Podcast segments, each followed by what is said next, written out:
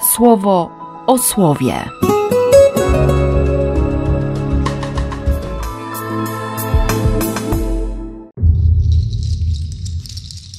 Dwudziesty dziewiąty czerwca, środa z Piotrem i Pawłem. Rozpętało się kolejne prześladowanie. Jakub został ścięty, Piotr został aresztowany i czekał na publiczny proces po święcie Paschy. I do tej pory faktycznie nie zwracałem uwagi na ten szczegół.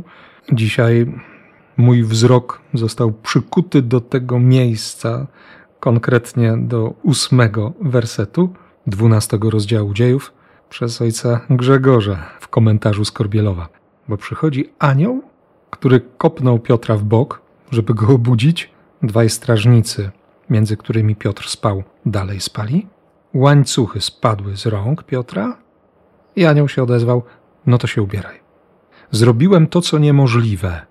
Już zrobiłem to, co niemożliwe, a ty teraz rób to, co możesz zrobić. Włóż sandały, zbieraj się, okryj się płaszczem, chodź za mną. To wszystko dzieje się, kiedy się Kościół modli, ale też bardzo piękne jest to, że, że kiedy Piotr już przychodzi do domu, do domu Marii, matki Marka, puka do drzwi i chce być wpuszczonym do kościoła, to któraś ze służących, konkretnie Rodę, sprawdza, kto tam się dobija po nocach i, i widząc Piotra, tak się ucieszyła, że mu zamknęła drzwi przed nosem. Idzie do wszystkich i mówi z radością, że, że Piotr stoi przed domem. Oczywiście ludzie, no oszalałaś chyba. Piotr stoi przed bramą, a może to jego anioł. Piotr dalej stał i pukał, i pukał, i pukał, żeby go do kościoła wpuścili. Tak sobie pomyślałem, że, że czasami jak się kościół uprze, to, to trudno przekonać, a z drugiej strony warto czekać. Nie? Warto czekać, żeby być we wspólnocie, żeby mieć wspólnotę. Ale nie chodzi tylko o samo czekanie. On pukał. I wcześniej jeszcze Bóg zrobił to, co niemożliwe tak chodzi we mnie. No teraz w tych dniach to już w ogóle, ale, ale faktycznie chodzi we mnie dzisiaj ta odpowiedź na, na moje wątpliwości, na moje pytania. Chodzi mi po głowie ta Boża odpowiedź. Ja już zrobiłem to, co niemożliwe. Ty teraz, ty teraz rób swoje. Ale ja zrobiłem to, co niemożliwe. Bo on taki jest. Nie? On taki jest. To jest piękne. Potem mamy drugie słowo z Psalmu 34. Po prostu ten psalm, nie? to słowo jest tak cudowne. Skosztuj, posmakuj, przekonaj się. Normalnie aż zapach, a, aż się wszystko czuje. Posmakuj, jak dobry jest Pan. Przekonaj się o tym. On to udowodnił. On nie stracił smaku, nie? On nie traci smaku to moje kubki smakowe od czasu do czasu wariują i potrafi mi zasmakować nawet grzech, nawet zło.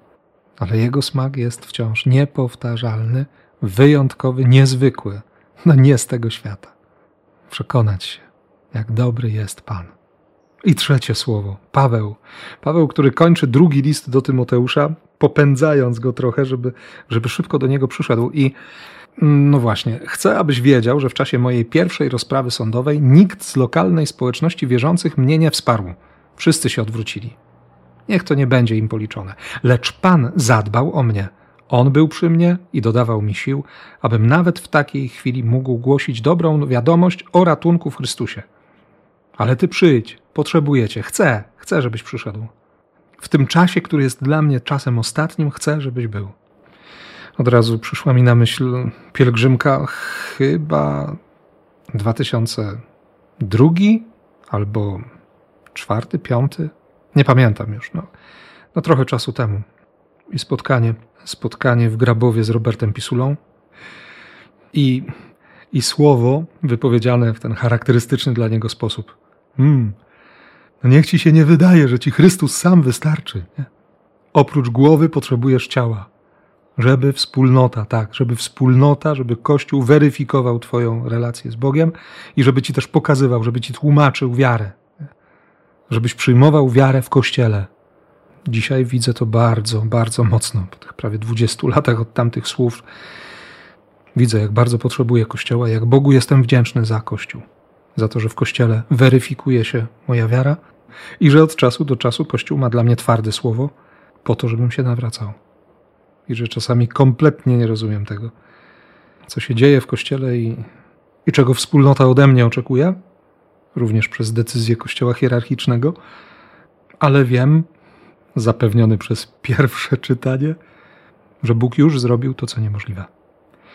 I dlatego bardzo cieszę się Tobą, że mimo niewidzenia i w sumie w większości jednostronnego słuchania czy słyszenia od czasu do czasu, jesteśmy Kościołem. I że dzięki Bożej wierności mamy pewność, że, że nikt nas w pole nie wyprowadzi. Nawet jeśli to Jezus robi dzisiaj z uczniami, tak sobie pomyślałem w czasie tej drugiej mszy o ósmej, że ich Jezus naprawdę wyprowadził w pole. Pokazał im ruiny pod Cezareą Filipową i, i zadaje pytanie, co ludzie mówią o mnie? A wy, co wy myślicie? Kim jestem według was? Pewnie, że Piotr od razu wypala z tą odpowiedzią: Jesteś Mesjaszem, synem Boga żywego. I że za chwilę Piotr i tak będzie miał swój własny pomysł. Ale, i to jest chyba najważniejsze, ale Jezus mu pokazuje, że ta prawda, którą Piotr odkrył w sobie, jest łaską. Że ojciec tak mu zaufał, że mu pokazał prawdę, że odkrył przed nim prawdę, że ojciec ufa Piotrowi. Ty jesteś skałą. Za parę miesięcy będzie jak piasek, nie? rozsypie się. Ale Jezus będzie na nim budował swój kościół. Na fundamencie Twojego wyznania zbuduje społeczność Bożego Ludu. Tak tutaj nowy przykład dynamiczny. Mm, mówi: Zbuduje mój kościół. Mój. Mój kościół zbuduje. Nie?